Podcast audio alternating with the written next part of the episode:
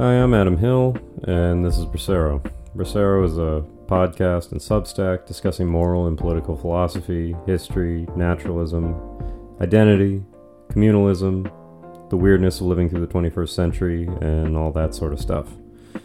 All content on Bracero is presented free of charge and without ads, and this will never change. But if you are interested in the discussions being had here, consider supporting my work by subscribing and sharing my work if you get something out of it. Thanks.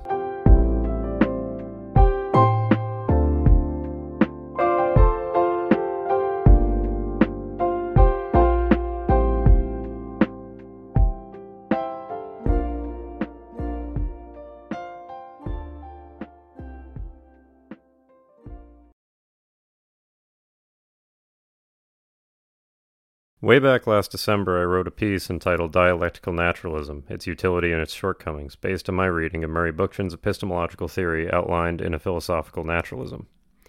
That essay was marred by my own amateurishness, but also by the paucity of information on dialectical naturalism as its own particular branch of philosophy, a distinction which I think it deserves but has not yet earned.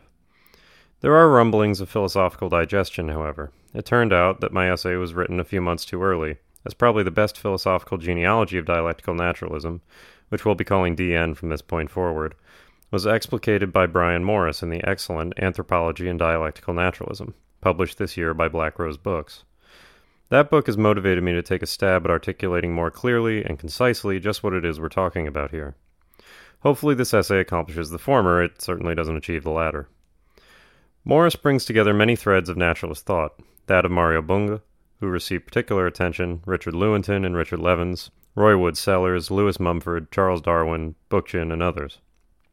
Like a mixer putting together musicians who have no idea they're playing together, the end product of Morris's work may not be perfectly unified, but everyone is at least playing in the same key. It seems like we ought to have a name for whatever key that is. But even in Morris's text, the tight, concrete definition one might seek for DN doesn't appear in the way one might find definitions for other epistemological theories such as relativism, empiricism, and the like. Certainly, DN is a kind of materialism or physicalism, but it entails enormous downstream differences from what those philosophies are generally thought to imply. In the realm of ethics, materialism is at best utilitarian and quite often purely nihilistic. DN, on the other hand, commits one to the idea that things are both being and becoming, and therefore can be said to have clear goals and functions. Ethically, this lands the dialectical naturalist in some form of virtue ethics, although the virtues themselves are necessarily fuzzy and up for interpretation. This by itself doesn't make the theory wrong, but it does indicate that it's incomplete. The fuzziness comes in because while we are quite capable of making analytic or reductive predictions using the scientific method, certain questions cannot be answered in this way. Dialectical questions require dialectical answers. And a means for producing such answers remains to be seen, and indeed such questions are often regarded to be unanswerable. Dialectical materialism purported to be such a method, but we need only look at the course of the 20th century to see that Marx had incorrectly predicted the supposed crisis of capitalism, which was supposed to usher in communism. The nature of historical development is far more complex, and it's highly questionable that anything like historical laws can be formulated in the way Marx and Hegel imagined. As an example, try to make predictions about your future child. If you have blue eyes and blonde hair, and your significant other does as well, science can tell you that your child will have blue eyes and blonde hair. This is purely a matter of genes, and is therefore an analytic question. We need only look at what parts your child will necessarily be made of to make a statement about the whole. Let's try to predict another question. What language will your child speak? This is a question best answered through dialectical analysis. If you and your spouse speak English, the child will almost certainly speak English. But we could never know this by dividing the child up into theoretical parts. Instead, we would have to consider the child, an organism with a language learning capacity, and its environment one in which English is spoken. If the child grows up in a German speaking household, the child will speak German. If the child grows up in a German speaking household in Maryland, the child will speak both German and English. And so on and so forth. We're no longer analyzing parts of the child, but rather the whole child in relation to its environment. This is a dialectical relationship. A child and a German speaking household in Maryland exist, but the interaction between the two necessarily leads to the creation of a child which is fluent in both German and English, an outcome only possible due to the characteristics of both starting elements. In this sense, dialectical reason is utterly mundane and eminently practical. It's nothing more than the ability to make a reasonable prediction about what will occur when two or more things interact. What happens when dough goes in the oven? What happens when milk sits on a warm room? What happens when you don't hit the brakes at a stop sign? In each of these examples, it's the interaction of elements in ways which find harmony in the functions of each, which inescapably suggest themselves. In the stop sign example, there appear to be three major elements 1. The stop sign, 2. The driver, and 3. The brakes. We could add many other elements the road, the child crying in the back seat, the car's engine and transmission propelling it forward, etc., but we don't have all day here, so let's stick to these three fundamental elements. We can analyze the problem temporally in this way. A driver is coming down the road. Seeing the stop sign, their foot instinctively depresses the brake pedal, engaging the car's brake pads, which squeeze the wheel rotors until the car comes to a stop. Let's now analyze the function, or goals, of the elements in question. 1. The stop sign alerts the drivers that they are legally required to stop their car, because failing to do so would highly increase the likelihood of a collision. 2. The driver, to drive to their destination in a way that adheres to traffic laws. And 3. The brakes, to stop the car when the driver finds it appropriate to do so. We can then compare these functions to their outcomes. In an ideal scenario, everything works properly. The stop sign alerts the driver to the need to stop, they act on this information by pushing the brake pedal, and the brakes stop the car. There is a harmony and communication between all elements in accord with their functions. But if you disrupt any of the functions, if the stop sign is invisible because of a truck parked in front of it, if the driver is drunk, asleep, or negligent, or if a brake line has failed, the result is an outcome which nullifies the functions of any of the other two elements. Their effectiveness is defined by their interaction, and likewise the function of each is actually formed by this coherent interaction of elements. People needed to get places, so they invented cars. And needing those cars to stop, they invented brakes. Brakes alone didn't stop people from hitting each other and generally not managing traffic very efficiently, so stop signs were invented, thereby making it necessary for every driver to learn to recognize and appropriately sp- respond to the shape, color, and language of a stop sign. In the same way, prior to cars, nobody needed to learn how to use brakes. One learned horsemanship instead. Cars are a product of human ingenuity, but their existence has altered how one develops as an adult. The problem, of course, is that we quickly find that dialectical analysis has to take account of the fact that the world is composed of systems, indeed, of systems of systems, and this lends itself to enormous complexity. Take our bilingual child. How do we answer a question like, What job will she have when she grows up? The stakes have been up dramatically. We can attempt to answer this question statistically, taking into account her household's income, her IQ, her ability to speak multiple languages, the occupations and educational attainment of her parents, the likely job distribution in the overall economy by the time she's old enough to enter the workforce. But really, the ability to make predictions on this basis is limited. It works for groups, but population analysis and analysis of individuals is quite different. For each individual, there are countless probable factors, which may lead them to one career rather than others and predicting which ones will be decisive is seemingly impossible. The question is dialectical, certainly. This is quite definitively a question of the relations between a whole and other wholes, one individual to everything they encounter in the environment. But it's not apparent that it's in any way answerable.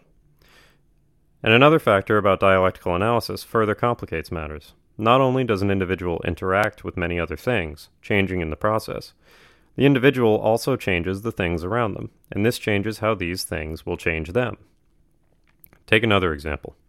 Say this kid makes a friend at school. At first, they get along great, and this friend shows them how to play tennis.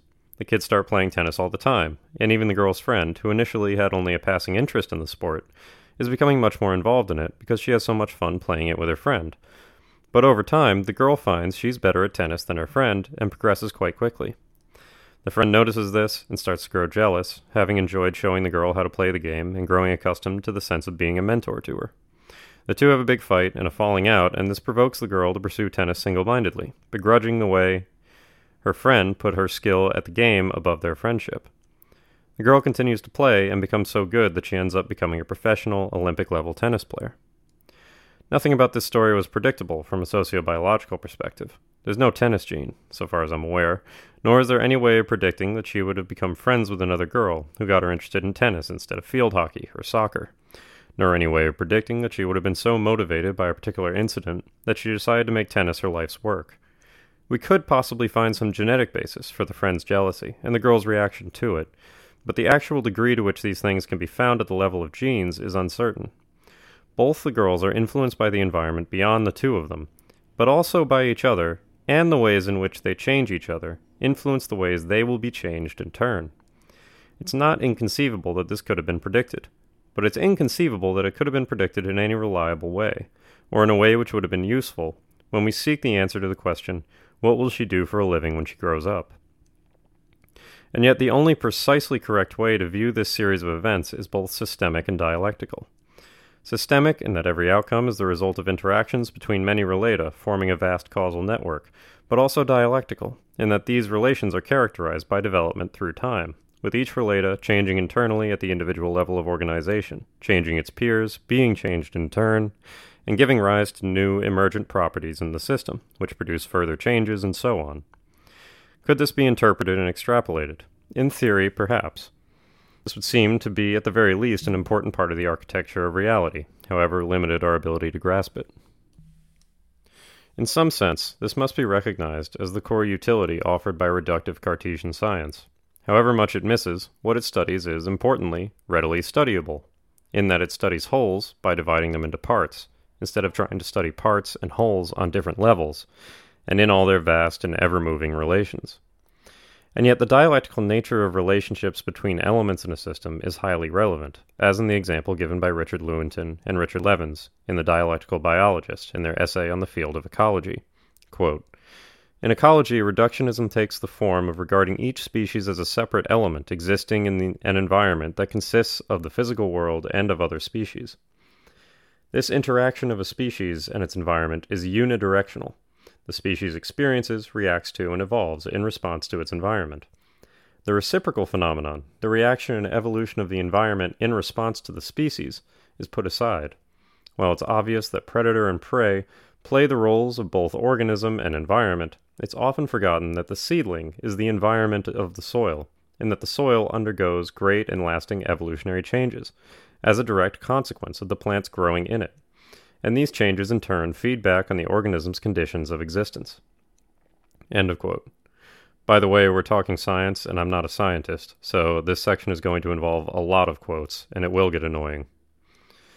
Alongside the problem of unidirectional analysis, Lewontin and Levins also identify a problem in the opposite extreme, that of the Clementsian superorganism, a trend which dominated ecology in the early and mid 20th century, originating in the work of ecologist Frederic Clements, whose legacy is discussed in some length in a fascinating blog post by paleoecologist James Hill for the University of Reading's Tropical Paleoecology Research Group.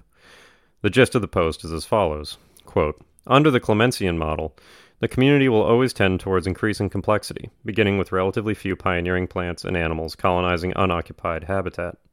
Succession continues until the community reaches equilibrium conditions, where mortality and recruitment are matched, meaning the system is stable and self perpetuating. Essentially, if an ecosystem is disturbed, it will always try to return to its original, climatically determined balanced state, an equilibrium state called the climax community. The great universal law of equilibrium states that all systems tend toward a balance. Clements explicitly analogized the successional development of ecological communities with the growth of individual organisms, where it would be born, mature, and even die. The ecosystem was actively progressing toward a stable system where species demonstrated a self organizing capability. The close integration of different species exercised some control over the non living and living world to stabilize their existence. Clements called the ecosystem a living, coherent thing, a superorganism. End of quote. Clements described ecological succession as the growth stages of an organism, in such stark terms that he actually refers to ecosystems as organisms, Here's a passage from his seminal 1916 study, Plant Succession An Analysis of the Development of Vegetation. Quote, Developmental aspect. The essential nature of succession is indicated by its name. It is a series of invasions, a sequence of plant communities marked by the change from lower to higher life forms. The essence of succession lies in the interaction of three factors, namely habitat, life forms, and species, in the progressive development of a formation. In this development, habitat and population act and react upon each other, alternating as cause and effect until a state of equilibrium is reached. The factors of the habitat are the causes of the responses or functions of the community, and these are the causes of growth and development, and hence of structure, essentially as in the individual. Succession must then be regarded as the development or life history of the climax formation. It is the basic organic process of vegetation, which results in the adult or final form of this complex organism. All the stages which precede the climax are stages of growth. They have the same essential relation to the final stable structure of the organism that seedling and growing plant have to the adult individual. Moreover, just as the adult plant repeats its development, i.e., reproduces itself whenever conditions permit, so also does the climax formation. The parallel may be extended much further. The flowering plant may repeat itself completely, may undergo primary reproduction from an initial embryonic cell, or the reproduction may be secondary or partial from a shoot.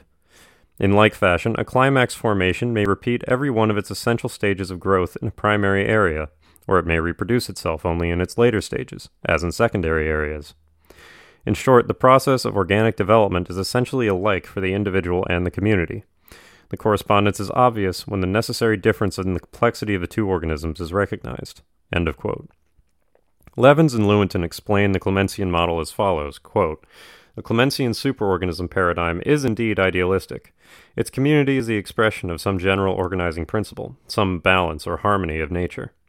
The behavior of the parts is wholly subordinated to this abstract principle, which causes the community to develop toward the maximization of efficiency, productivity, stability, or some other civic virtue. Therefore, a major priority would be to find out what a community does maximize. End of quote.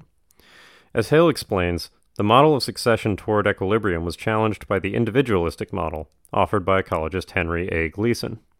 Gleason sought to explain why the observable behavior of plants didn't clearly match the descriptions offered by Clements.